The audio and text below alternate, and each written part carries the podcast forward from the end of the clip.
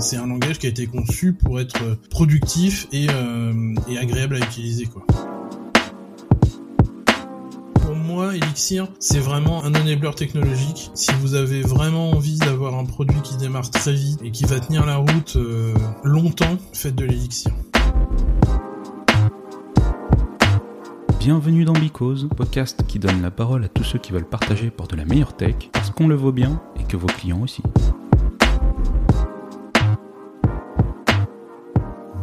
Tous, ici Marvin Gilly, Tech Advisor pour KIB, et aujourd'hui j'ai le plaisir de recevoir Nicolas Savoie. Bonjour Qui va nous parler d'Elixir. Alors Nicolas, pourrais-tu te présenter pour nos auditeurs qui ne te connaîtraient pas déjà? Alors moi, c'est Nicolas Savoie, je suis CTO chez Talent Labs, une SN 2.0. Euh, et euh, je suis aussi co-animateur du Meetup Elixir Paris, et c'est à ce titre que je viens vous parler d'Elixir. Ok, et Elixir, ça vient d'où? Alors, Elixir, donc c'est un langage, euh, un, langage fonctionnel qui vient de la communauté Ruby en fait. Euh, le créateur de d'Elixir euh, s'appelle José Valim a beaucoup contribué à la communauté Ruby et il a décidé un jour, frustré par les performances de la VM Ruby, de créer son propre langage pour pallier à ses problèmes de performance. Et c'est comme ça qu'a été créé Elixir. Alors, José a testé beaucoup de plateformes et en fait, il a fini par s'arrêter sur la plateforme Erlang, qui correspondait à, à ce que lui cherchait d'une d'une base pour euh, créer son langage. Et, euh, et voilà, donc en fait, le Elixir tourne sur la VM Erlang, un peu comme euh, Kotlin tourne sur la VM Java. D'accord. Ok. Donc donc donc quoi Elixir c'est il apporte quoi par rapport à ce qu'il y avait déjà autour d'Erlang et par rapport à Ruby? Alors Ruby, ça scale pas bien, euh, ça multithread peu. Euh, Erlang, le langage, euh, on va pas se mentir, le langage est assez dégueulasse.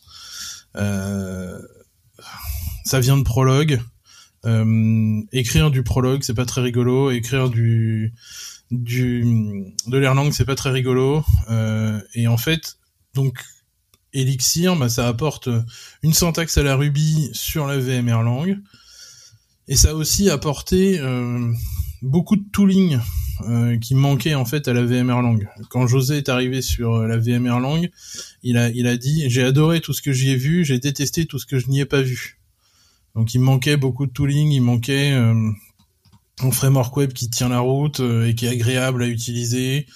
Euh, il manquait un ORM, euh, voilà, il manquait plein de choses, et c'est ce que euh, bah, la communauté Elixir a apporté à, l'écosystème Erlang.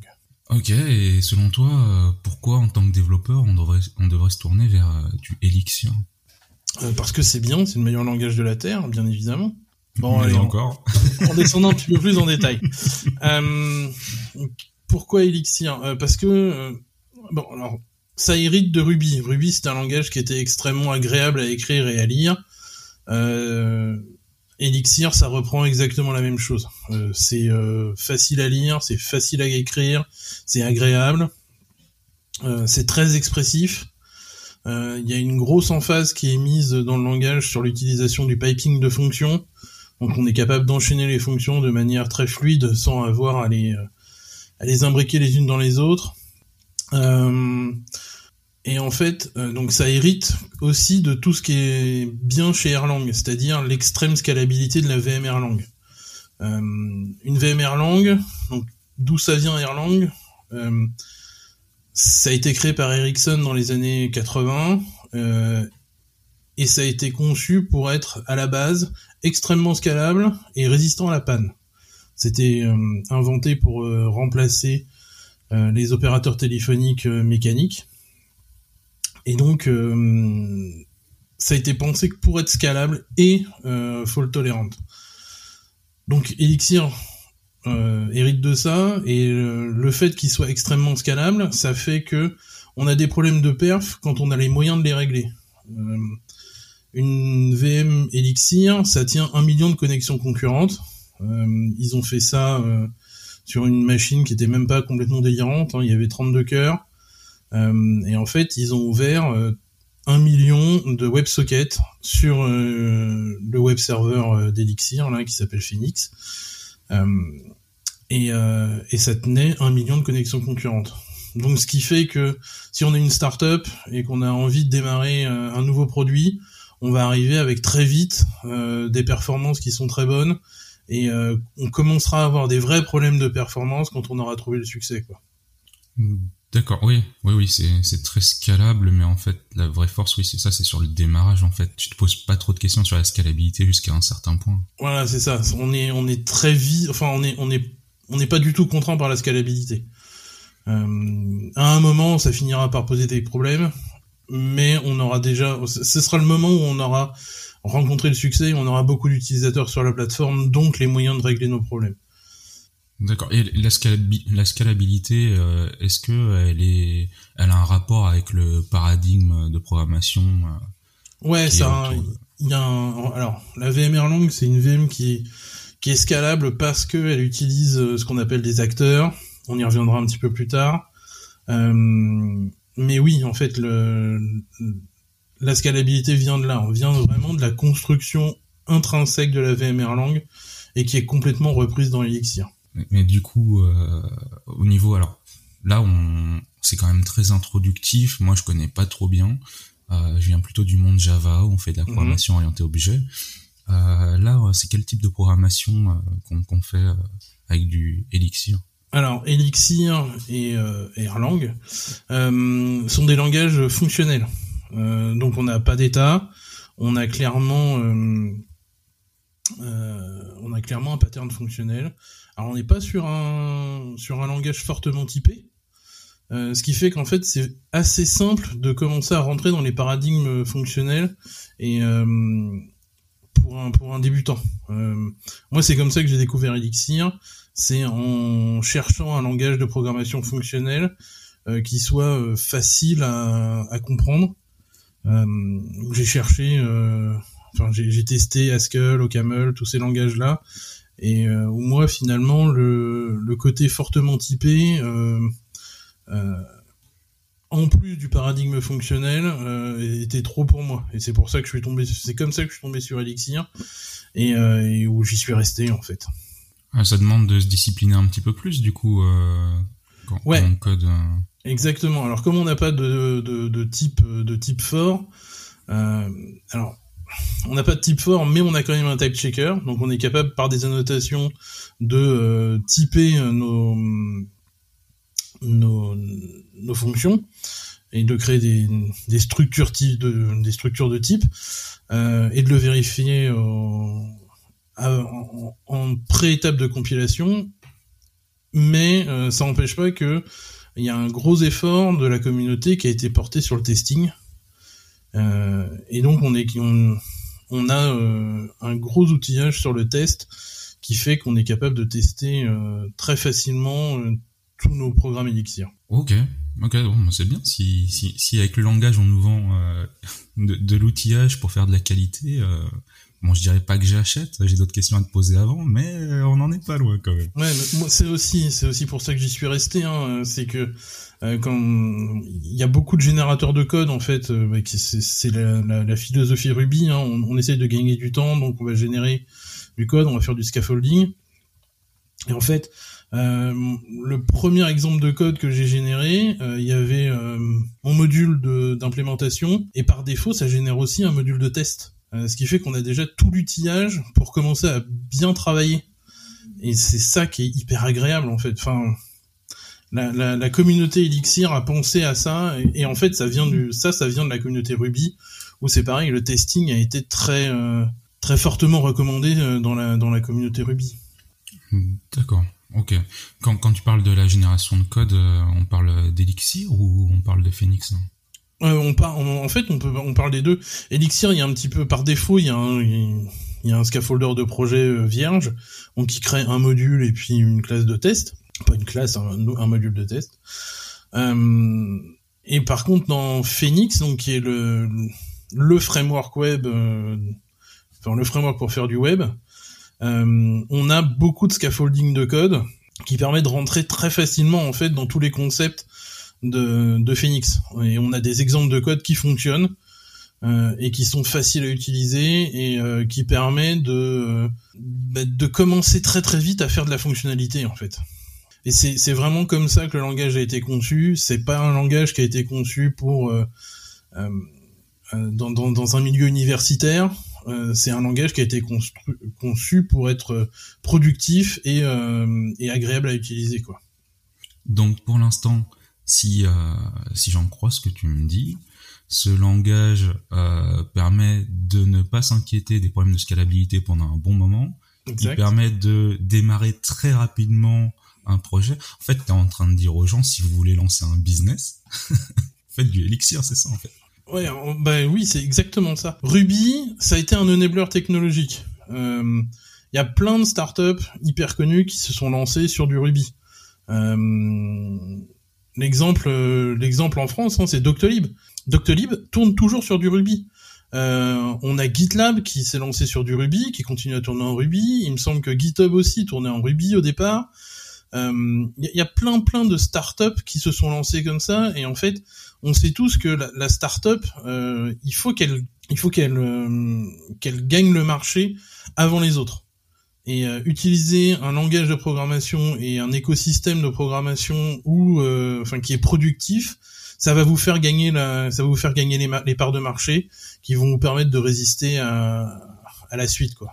Et euh, là, pour euh, quelqu'un qui voudrait se mettre euh, à du Elixir, tu dirais qu'il faut qu'il regarde où, comment pour monter en compétence dessus? Ben, il y a la, la, doc est super bonne. Allez voir la doc du, sur le site d'Elixir, hein, elixir.com. la doc est très bonne. Et si pour quelqu'un qui voudrait euh, se mettre à du élixir, là, euh, tu dirais qu'il faut regarder où? Enfin, comment tu fais ta montée en compétence sur du élixir euh, ben, le point d'entrée, hein, ça va être elixirlong.org, qui est le site, le site d'Elixir. Il y a plein de docs là-dessus. Il y a un tutoriel hyper bien foutu pour pour comprendre comment comment la syntaxe du, du code fonctionne. Et puis il y a plein de ressources euh, disponibles ailleurs. Euh, il y a une super série de, de vidéos euh, qui détaillent des points assez précis du langage. Il y a le forum qui s'appelle elixirforum.com où il y a plein de questions dessus. Euh, forcément sur Stack Overflow, il y y a des questions et il y a des réponses. José Valim a très euh, a beaucoup beaucoup œuvré sur Stark Overflow au début où il était extrêmement présent. Et euh, c'était génial d'avoir euh, tu poses une question et deux minutes plus tard tu as le créateur du langage qui répond sur Stack Overflow. Ça c'est c'est assez marrant. Voilà quelqu'un qui, qui qui vient je sais pas moi de la programmation impérative ou de la programmation objet ou, ou même qui a fait de la programmation fonctionnelle c'est il n'y a pas une grosse enfin, il n'y a pas quelque chose de, de nouveau dans le langage qui peut euh, ne pas être évident à s'approprier quand on se met dedans? Bah, Le fait de ne pas avoir d'état, ça peut être compliqué. On n'a pas de, on n'a pas d'objet global, euh, mais finalement c'est pas très grave. Euh, il n'y avait pas une histoire de superviseur ou je ne sais pas quoi. Alors ça c'est quand on va commencer à rentrer dans le pattern acteur. Quand on va commencer à rentrer dans le pattern acteur, effectivement il y a des choses à comprendre et à apprendre. Euh, mais ça c'est inhérent au pattern acteur et c'est en fait là on rentre dans le côté fault tolerant de la machine euh, enfin de la machine Erlang et donc d'Elixir. Euh, donc si on si on va par là en gros dans la VM Erlang tout est acteur. Une fonction, elle s'exécute à l'intérieur d'un acteur. on va avoir des acteurs qui vont pouvoir être spécialisés donc ils vont être des superviseurs et dont le seul job va être de vérifier en fait que les acteurs fils que le superviseur va lancer euh, vont continuer à fonctionner. Euh, donc on va définir une politique de redémarrage. Euh, soit on redémarre un pour un, soit on redémarre euh, l'ensemble. S'il y en a un qui tombe, on va redémarrer l'ensemble des acteurs. Ça c'est utile quand en fait on a des acteurs euh, qui qui s'enchaînent les uns dans les autres en fait, où le, job du premier va être le l'input du job du deuxième, enfin du deuxième job qui est l'input, euh, enfin voilà.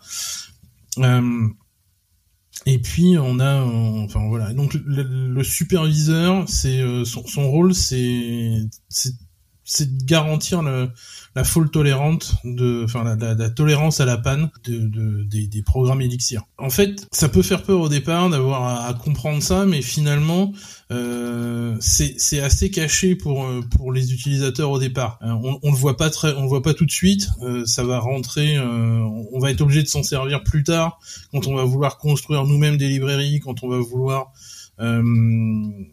faire des enfin faire des programmes qui tombent jamais. Si on s'arrête à vouloir enfin si on commence par faire du, de la programmation web ce qui ce qui est en général euh, par là où on va commencer euh, on n'a pas du tout besoin d'utiliser les acteurs on les verra pas euh, ils sont ils sont derrière parce que tout Phoenix est construit sur un modèle acteur et, en fait on on, on, se rend pas compte qu'on est en train de manipuler des acteurs. mais mais euh, du, coup, le superviseur fait en sorte de relancer euh, des acteurs euh, au besoin. Ouais. Mais mais du coup, est-ce que est-ce que ça arrive souvent que les acteurs crachent? Pourquoi est-ce qu'ils crachent? Est-ce que ça a pas un lien avec la philosophie qu'on a dans la façon de, de les coder ces acteurs? Euh, si si. Euh, en fait, quand on fait de l'Erlang, il y a une philosophie qui s'appelle Let It Crash. Et donc la philosophie, c'est de dire, on va tester le cas passant, euh, on va tester euh, et on va on va laisser en fait les acteurs tomber euh, s'il y a des comportements qu'on n'avait pas prévus. Donc le rôle du développeur là-dedans et la, la, philosophie, euh, c'est de décrire son cas passant, de et, et, tout ce qui n'est pas du cas passant, de le laisser cracher et de faire confiance au superviseur pour redémarrer ses process. Ça, ça peut faire peur quand on vient de la programmation orientée objet ou, ou tout ça, mais finalement, ça se fait très bien dans, dans, les, dans la VMR langue, euh, et c'est comme ça que ça fonctionne. Euh, on n'a plus à se poser trop les questions de sanitiser ces, ces inputs. On va euh, on va les décrire avec du pattern matching, on va décrire les, les inputs avec du pattern matching.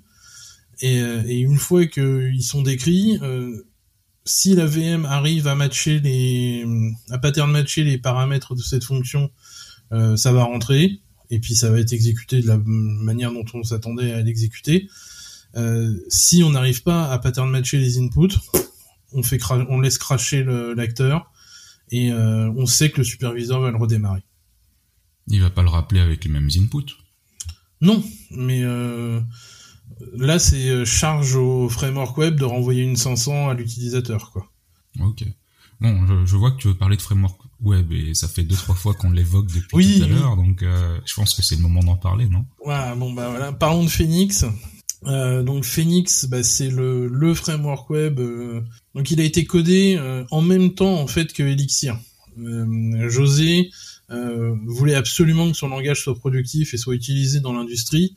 Et donc, euh, il a codé et euh, Phoenix et, enfin, c'était peut-être pas Phoenix à l'époque, mais en tout cas, il a codé un framework web en même temps qu'il a codé le langage.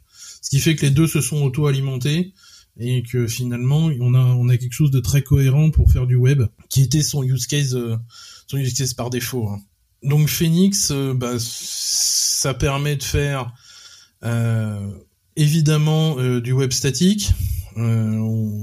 Ça permet de faire euh, de la génération de, pages HTML comme faisait Ruby on Rails euh, ou euh, Django. Comme on est sur une VMR langue et que le multithreading ça nous fait pas peur, on a un gros accent qui a été mis sur les WebSockets. donc on est capable d'ouvrir, comme je vous l'ai dit tout à l'heure, un million de WebSockets par VMR langue, enfin par par Web App Phoenix. Et, euh, et donc on, on a euh, directement dans le dans le framework web euh, Phoenix la gestion des WebSockets qui est par défaut, qui est très facile à utiliser, qui qui ressemble plus ou moins à ce qu'on ferait avec du HTML classique, avec un contrôleur de, de, de, endpoint HTML classique. Donc le paradigme est très facile à implémenter dans, dans Elixir, enfin dans Phoenix. Euh, et ils ont été même au-delà de ça, en fait, c'est qu'ils ont créé ce qu'on appelle les live views. qui se base sur justement des WebSockets et en fait qui fait du, rendering côté back-end d'éléments du DOM côté front-end. Et tout le toute la communication se fait par des WebSockets et, ça marche vachement bien. Il y a même des jeux qui ont été créés en utilisant les live view. Euh, c'est assez fou, quoi. Et euh, il y a un... Je vous fais un peu de teasing pour la suite du podcast, mais euh, il y a les live books qui ont été créés sur ce sur ce modèle-là. Et, et, voilà, on verra ça plus tard. Ok, donc pour faire une application web avec Phoenix, c'est facile, on a de la génération de code. Ouais. bon, voilà, nativement, on sait supporter pas mal de connexions, de multithreading, euh, pas de soucis euh, grâce à Erlang. Euh, bon, en dehors du contexte application web classique, est-ce que, est-ce que dans, le monde, dans le monde d'Elixir, on adresse d'autres problématiques? Ouais. Alors très vite, en fait, dans le développement des, enfin dans dans l'écosystème Elixir, il y a un framework d'IoT qui a été monté, qui s'appelle Nerds, euh, dont la target est clairement les Raspberry Pi ou les BeagleBone. Euh, on n'adresse pas euh, les Arduino, tout simplement parce qu'en fait, il faut que euh, on ait un OS qui fasse tourner la VM Erlang. la VM Erlang, elle a besoin d'un OS pour tourner, donc d'un petit Linux. Et en fait, donc ça, ça marche très bien avec sur des Raspberry Pi. là où Nerves est très fort, c'est que ils ont adressé le, problème de mise à jour en fait de ton application sur ton Raspberry Pi. Euh, c'est un vrai problème la maintenance en fait de ton application dans l'IoT. Et comment est-ce que tu fais pour déployer des nouvelles versions? Euh, c'est compliqué. Et en fait avec Nerve ils ont résolu ce problème là et euh, et pour l'avoir utilisé ça marche vachement bien.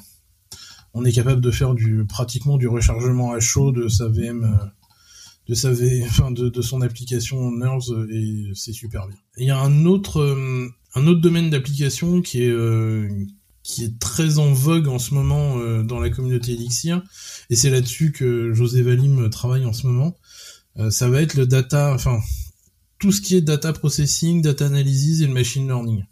On a la possibilité de faire des pipelines de données vachement facilement avec des librairies comme Broadway pour le data processing pur, et puis euh, Oban pour euh, la gestion des jobs.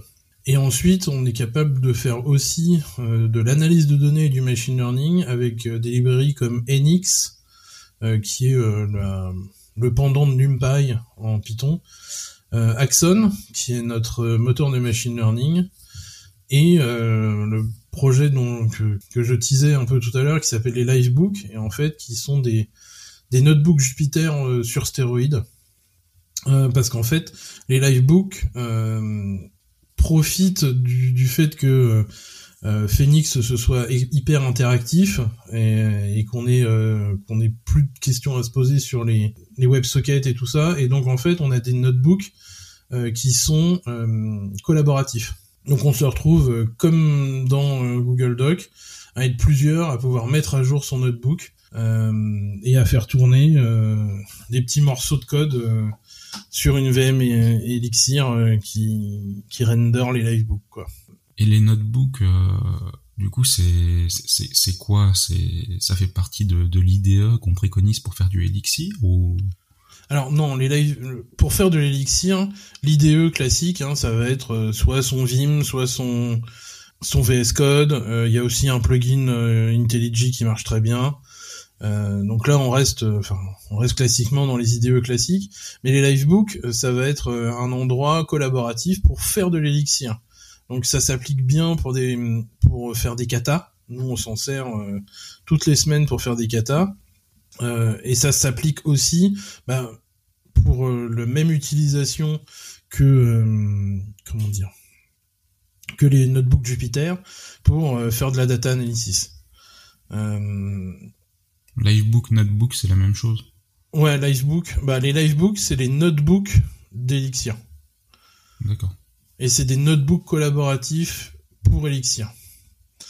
Euh, et récemment, en fait, ils ont réussi à faire tourner euh, bah, du code Elixir directement dans les GPU. donc dans les GPU Nvidia à travers je sais plus quel produit, mais en tout cas, ça y est, on fait tourner du code Elixir directement dans les GPU, ce qui fait que ça accélère énormément les temps de calcul des moteurs de machine learning. Puisque tu me parles de, de GPU, d'un point de vue compilation, ça se passe comment pour du code Elixir? Alors le code Elixir, bah, il est euh, il est traduit en fait en bytecode euh, pour la VMware Lang, un peu comme le Java. Hein, on fait de la compilation ahead of time.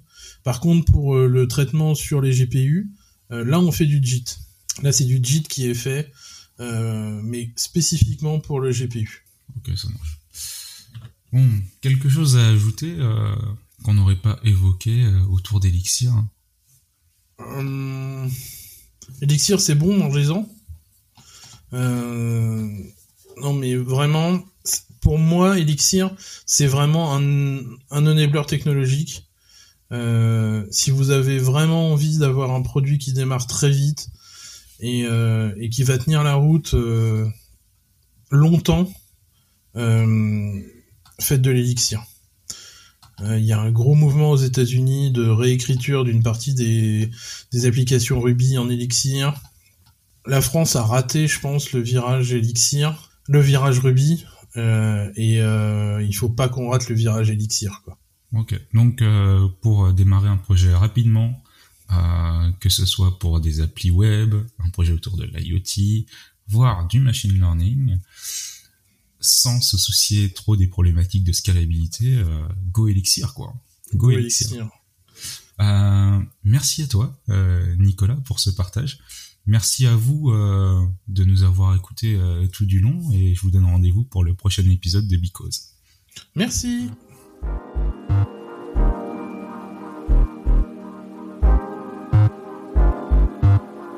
Le podcast est maintenant terminé.